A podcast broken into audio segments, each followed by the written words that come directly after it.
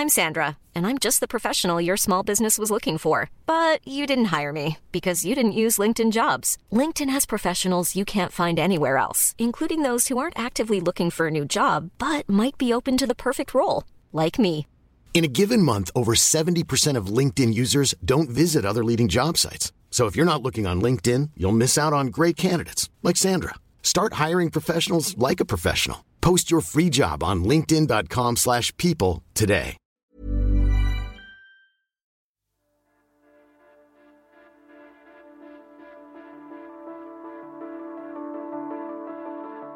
It probably won't be news to you that Britain's in the grip of a housing crisis, and virtually everyone is touched by it. House prices are unaffordable for most people. Even if you're lucky enough to have bought a place to live when interest rates were low, you might be feeling the pain now. If you've got kids who've left home, you'd have noticed them struggling to pay the rent. For those on lower incomes, Britain used to have a lot of social housing, either provided by councils or housing associations, but much of that's been sold off and hasn't been replaced. The safety net seems to have gone from underneath us. Most of us might never need social housing, but when one part of the system, especially the bit that ought to look after the most vulnerable in society, is broken, it affects all of us. A home is at the heart of a community, and without secure homes, communities start to unravel. People get pushed from a bedsit to a flat share to a sofa and even to the streets. Families are forced into squalid housing that's bad for their health and their children's schooling, shaping their outcomes for the rest of their lives. There was a particular family that I that was coming to the church and they were having trouble with their house and I was invited into their house and I was really shocked by the conditions in which they were living. There was quite literally water running down the walls. I'm Jeevan Vasagar from Tortoise, and this is Making Sense of Social Housing. Episode 1 How serious is the crisis, and how did we get into this mess?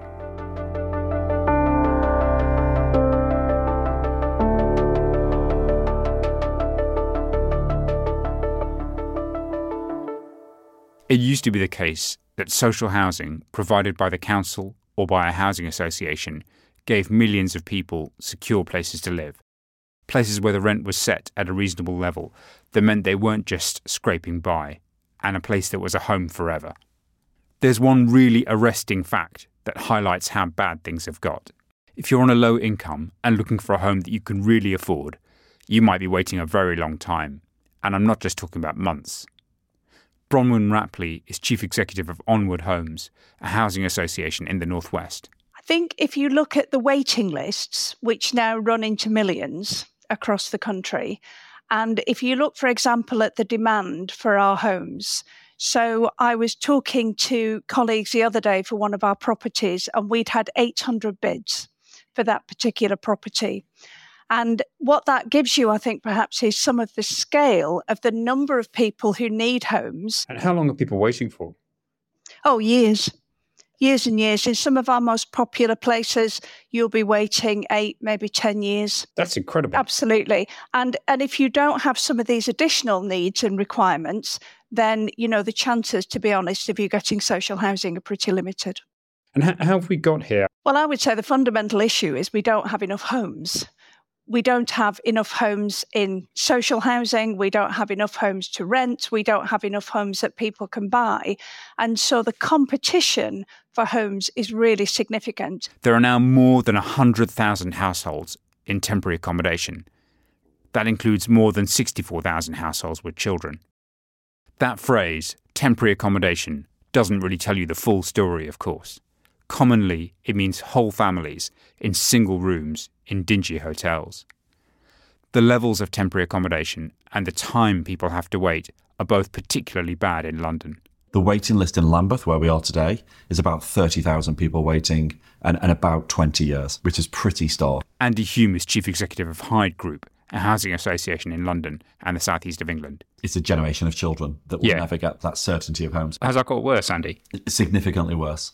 The fundings to social housing over the last 10 years has been about a 60% reduction. making it harder for charities like ourselves to provide homes, to build. Just explain what you mean by the funding. Do you mean the funding to build homes or the, the, uh, the yeah. funding also to, to support the customers living in them? As a charity, we are supported by the government and we receive grant funding.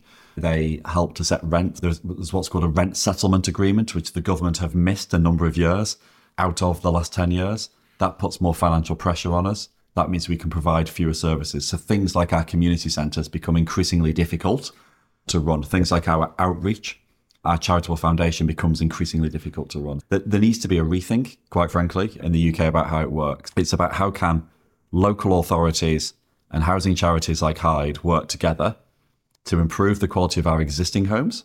Uh, and that's really, really important to make sure that people are safe, that they are warm, that they are secure in those homes but also that we can build new homes and appropriate homes for the changing families in the UK. So people live very differently now than they did 30, 40, 50 years ago. Have we got the right homes in the right places for those families? And that's the hard bit. There's ultimately not enough money.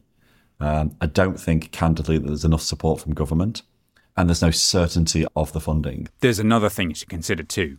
Over the last 40 years, the population of this country has grown significantly, and many more of us are now living alone so we need more places to live. We're not building enough houses, and crucially, we aren't building enough houses that people can afford. In 1979, local authorities and housing associations provided 5.5 million homes. By 2021, that number had dropped to just over 4 million. The language around housing can get a bit fuzzy, so it's really worth paying close attention to the words here. When you hear a government minister talking about building affordable homes, what does he really mean? The government defines two kinds of rent below market levels. One of them is social rent, which is often set at about 50% of the market rate. The other is something called affordable rent, which is set at 80% of the local market rate. That isn't much of a discount. It's a bit Orwellian, really. Affordable rent that no one can really afford. So if you're on a low income, it's only social rent that you can afford. Increasingly, people on lower incomes who would have had social housing in the past are being pushed into the private sector. Sometimes that's fine, but often it's very poor quality accommodation. Tell us where we're going. We're Tell us going. where we are, even because I've not been to Liverpool okay. in 20 years. If you're not, so, so I don't know where I am. Yeah. We are just heading off from the middle of town by St John's Gardens, and we're just going down in towards the north end of the city. So yeah. what the road we're going. Ellen Loudon is a Church of England clergywoman. She's director of social justice for the Diocese of Liverpool. Her job involves supporting churches with running food banks, working with the elderly, and other kinds of social action. She grew up in Wales and then in the southeast of England, but came to Liverpool for her degree in drama. Like a lot of people who come to the city for university, she stayed there all her adult life. When you talk to her, you get a sense of her bond with the city, how much she's made it her home, and how strongly she feels about how the housing crisis is affecting people's lives here the state of the kitchen meant that it was not the kind of place that you would want to cook in. And the the door opened straight out onto so there wasn't even a step. So as the, as they opened up into the yard and the state of the yard and and then the alley at the back, uh, there was an, a terrible infestation of fleas and lice, and these were not unclean, dirty people. This was the state of the housing and the water running down not just the walls but the windows. They had children and they had an uh, an older person living there as well. And I was really uh, what I was shocked about was their reticence to it and their acceptance that actually this was okay and that even that they couldn't really get in touch with the person who owned the house and that the people that were letting it to them were not people that they could have a direct relationship with so the conversation that we were having was just about how to clean, uh, essentially clean the house. But they, she, the, the family were absolutely adamant that they that there was no point in moving because they wouldn't find anything better. Housing that's damp, cold, infested, mouldy, or noisy has a big impact on physical and mental health. Children living in overcrowded conditions do less well at school and are more likely to have behavioural problems and it's often the most vulnerable people who can end up in these situations. So it was the morning of my 49th birthday. I woke up and I went to help a friend who was fitting the kitchen just to carry boxes and I couldn't read none of the labels when he was asking me. I met Ray Clements in Liverpool. He's now 50 and has Leber's disease. It's an inherited condition that leads to loss of vision. He needs a guide dog, but can't have one while he's living in temporary accommodation, in a hotel that is, as the dog has to be trained around the property as well as the person it's helping. It's really broken, and you know, the, the impact that it has on your life when they just sit you in a hotel. Ray's done a variety of jobs. He's worked in a pub and as a taxi driver, and he qualified as a forklift truck driver. Two things strike you when you meet Ray for the first time. He's an eloquent, confident speaker, and is remarkably upbeat given how tough life has been for him. For the last six years, he hasn't had a stable, comfortable place to live. For a while, he was sharing a house with four other men. The situation with five males in the, the house was could be unbearable, to be honest. Five males, not everybody cleans up, not everybody looks after the house. I like to keep on top of stuff for me. I like to be clean. I like to cook fresh meals and stuff. So it was coming untenable. I think HMOs are really sh- should be only ever used as a short term solution, me. So how long were you in that situation? Uh, probably about two years. And when I look back now, my drinking deteriorated and my mental health deteriorated rapidly without me being able to see it. Eventually, Ray went to stay with a friend, but then, almost overnight, lost his sight and it became hard to share a house. I was struggling to cook, I was struggling to, to just do basic stuff. And if he'd left it, leave his bike out, I'd had a couple of trips, a couple of falls. I just couldn't stay there. I really just couldn't stay there any longer. Did, did you try looking for social housing at that time? So yeah, so we tried. To, we I got onto property pool, which took loads of rigmarole because they were asking for forms, and I was like, we, we sent them over, and then they were asking for me registration of blind, which hadn't come through from the council yet. Property Pool is the website where affordable housing is listed for rent in the Liverpool area. His sister in law helped him look. It was just, it was like he was banging his head against the wall. People don't understand that because my sight had gone. I'm having to go around to somebody else's property and sit down with them and say, Will you do this for me? And then when they're getting on the phone, it was never good enough. And then I'd be told I'd be contacted back. Nobody would contact me back. So, despite the onset of the disability, you still couldn't yeah. get the kind of housing you needed. With my sister-in-law, we're like sitting down and trying to get my life back on track. We've done a lot of research on this stuff, and we've phoned nearly every housing association in Liverpool to see if they've got a disability officer, and we couldn't find one. When I first got onto property pool, he put me on a thing of band D or band C, which that means if I apply for a property, I'm like 300 on the list. After that, he went to sleep on a couch at his brother's home. But though everyone made him feel welcome, he began to worry that he was putting a strain on the family. Since last January, he's been put up in a hotel by the council. That means he can't get the help he needs to adjust to his disability. While I'm in a hotel, all that stuff stops. They can give me a little bit of cane training, but they can't give me no cooking lessons. They can't give me systematic cleaning lessons. They can't give me any support around my sort of personal health. Um, because everything has to be around a home, a property. I feel like I'm not moving forward. So when you, when you think about six years that you've had no stability really in terms of where you've been living, what has that meant for you in terms of looking for work, in terms of setting yourself up for life? What what impact has that had on you? So I think when you when you're sort of in an HMO, you, you you'll take any job because you need to put your your rent on the table at the end of the month, so you've got a roof over your head.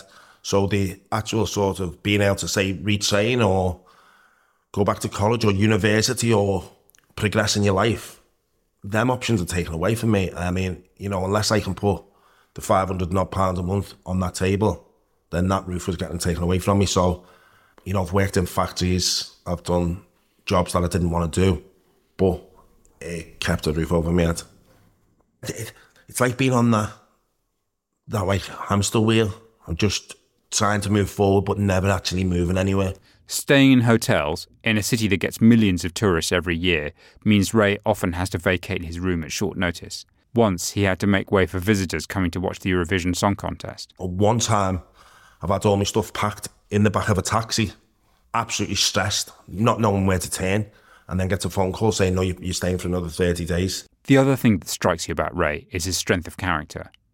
When he started losing his sight, he decided to quit alcohol. I'm also two years clean and sober. So when I, when I went through sobriety, when I first lost my sight, I had a big decision to make whether, you know, if I'm losing my sight, I can't use drink yeah. as an as an excuse to drink you because I'm losing my sight. When you're ready to pop the question, the last thing you want to do is second guess the ring. At BlueNile.com, you can design a one of a kind ring with the ease and convenience of shopping online. Choose your diamond and setting. When you find the one, you'll get it delivered right to your door. Go to Bluenile.com and use promo code LISTEN to get $50 off your purchase of $500 or more. That's code LISTEN at Bluenile.com for $50 off your purchase. Bluenile.com code LISTEN. Hiring for your small business? If you're not looking for professionals on LinkedIn, you're looking in the wrong place. That's like looking for your car keys in a fish tank. LinkedIn helps you hire professionals you can't find anywhere else, even those who aren't actively searching for a new job but might be open to the perfect role. In a given month, over 70% of LinkedIn users don't even visit other leading job sites. So start looking in the right place. With LinkedIn, you can hire professionals like a professional. Post your free job on linkedin.com slash people today.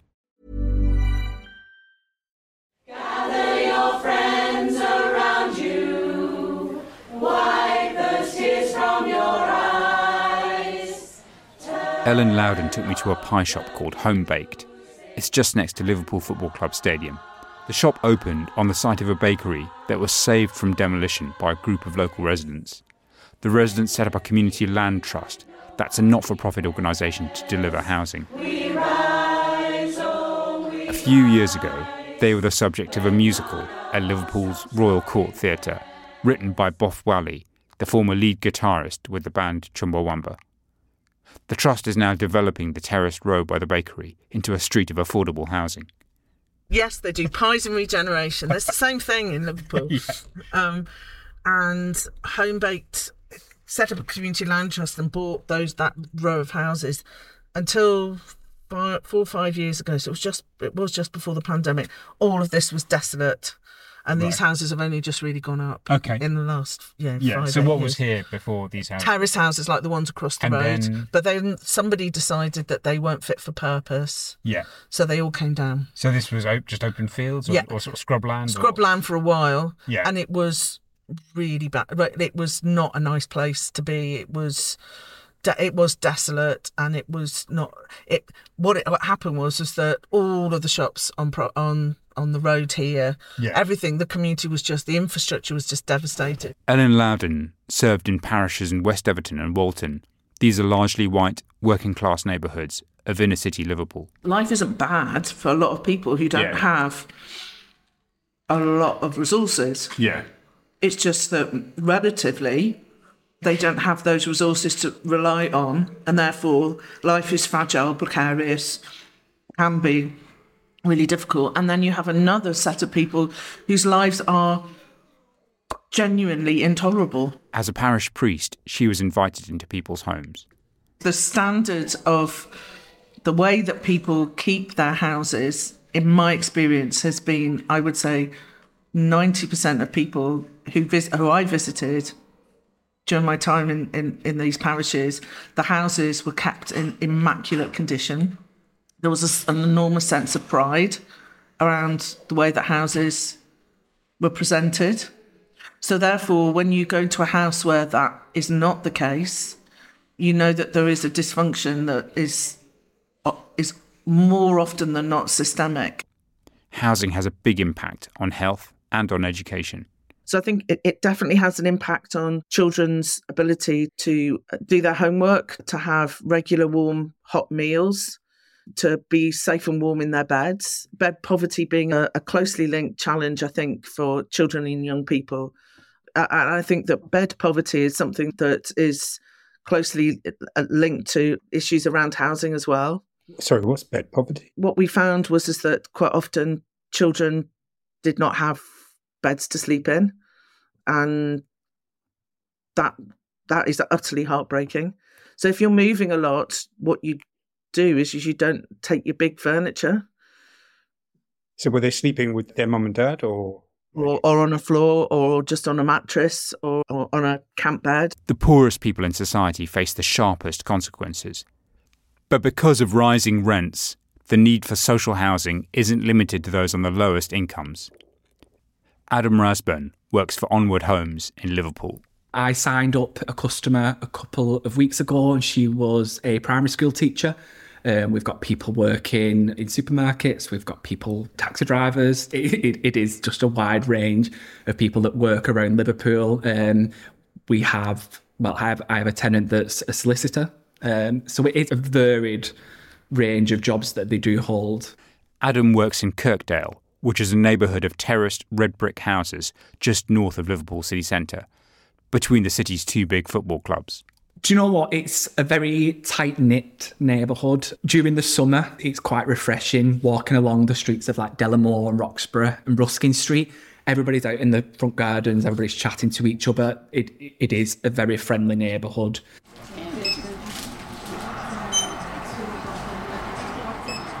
So, Adam, just describe where we are and yeah. uh, what, what's happening here. So, we're in Kirkdale Community Shop, um, which is a local community shop um, for local residents of Kirkdale Walton. Around Merseyside, um, supermarkets and food companies will donate food. The community store will sell that on at a cheaper price. The rising costs of food and fuel have made life a lot harder. Within my area of Kirkdale, there is a lot of vulnerability around obviously the cost of living at the moment people are facing hardship. We've come across customers that can't afford furniture such as beds, which obviously is a very scary time if they can't afford to do that for the children. Adam says that overcrowding has got worse with the cost of living crisis. Do you know, if there's seven, eight people living there that is a family with children, that is classed as overcrowding.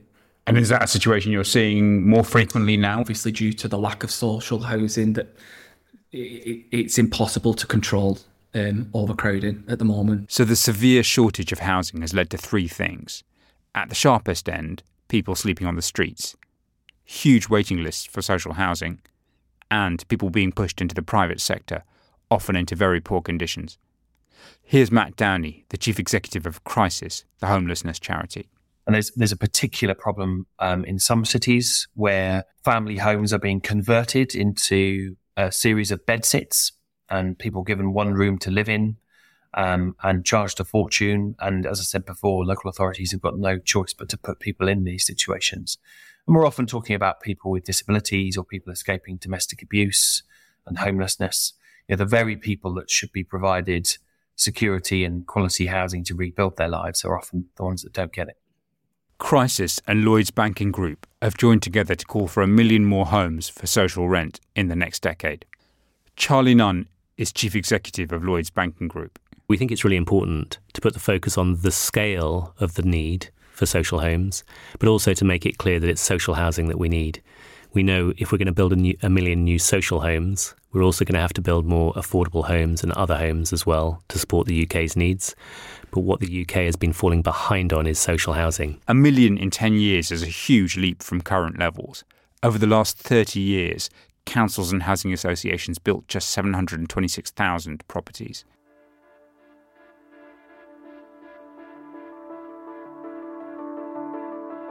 In later episodes, we're going to look at some solutions, but before that, a bit of history. How did we get into this mess? We used to build lots of houses in the UK, so what went wrong?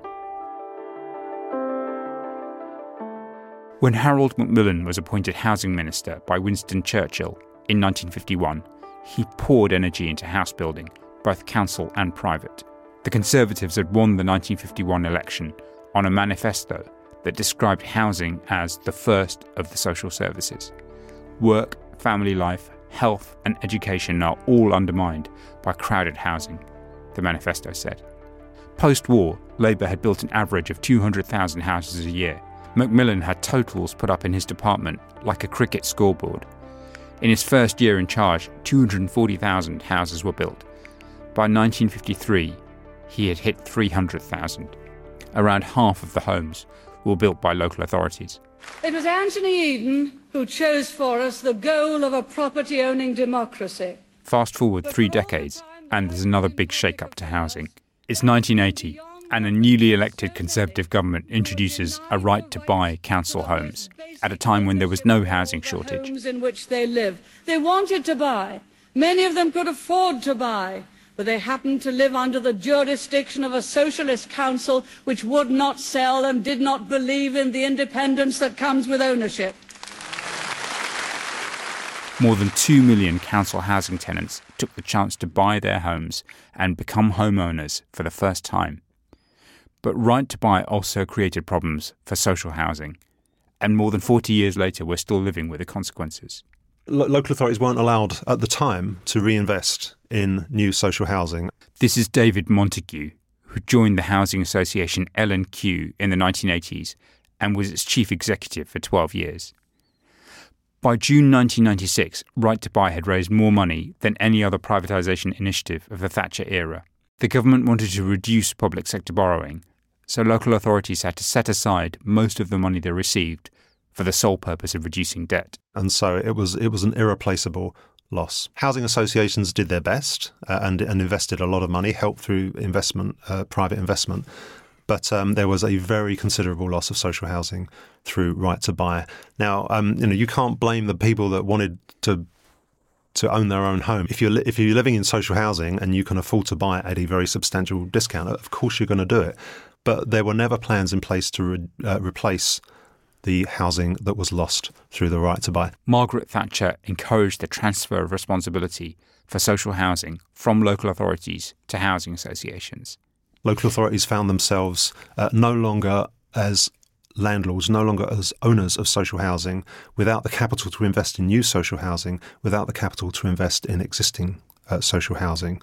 Why did she decide to shift that responsibility, David? Uh, it was for two reasons. First of all, uh, council housing is expensive if, if it's entirely uh, government funded, but it was also because she preferred the, the social entrepreneurial spirit, as she saw it, of housing associations. And so then in 1988, uh, a new housing act enabled housing associations to borrow.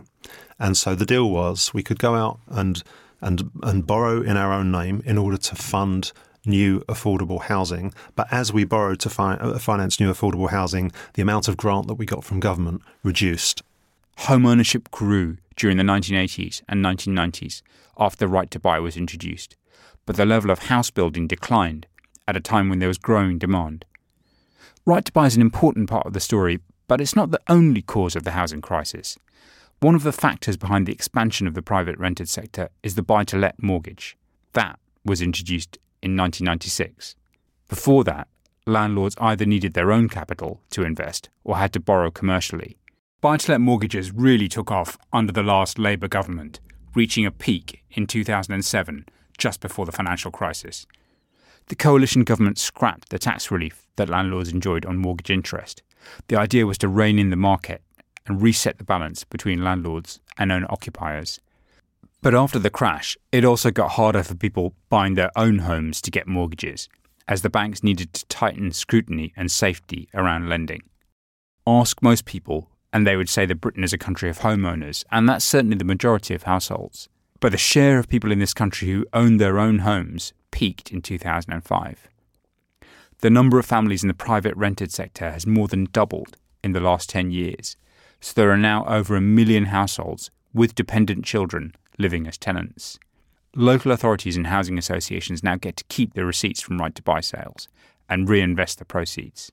David Montague again. But the problem is you lose a home and it takes some time before you can identify the land, you can build the home, you can complete the home, and so there is a gap. But also, the money that you get from a discounted sale, frankly, isn't enough to replace the home. And so the, the economics just don't work. The government estimates that there were around 3,000 people sleeping rough in England last summer, the last time numbers were counted. That's the most visible and desperate end of the housing crisis. But increasingly, the shortage of really affordable homes is having an impact across the whole of society. Even for people with relatively well paid professional jobs, the private housing sector is becoming unaffordable. There was a day that was raining a lot, it was raining heavily, and there were strong winds as well. And we didn't know it at that time, we learned it later, but apparently the roof was all covered in moss, and the moss uh, blocked the gutters and the pipes, and all that water had to come out somewhere. And it did through one of the lamps in the hallway. So in in just seconds, we had a big puddle a lot of water in, uh, on the floor. Next time on Making Sense of Social Housing, the crisis in our rental sector. You've been listening to Making Sense of Social Housing, supported by Lloyds Banking Group, with me, Jeevan Vasagar. It's produced by Adrian Bradley, and the executive producer is Jasper Corbett. We hope you're enjoying this series.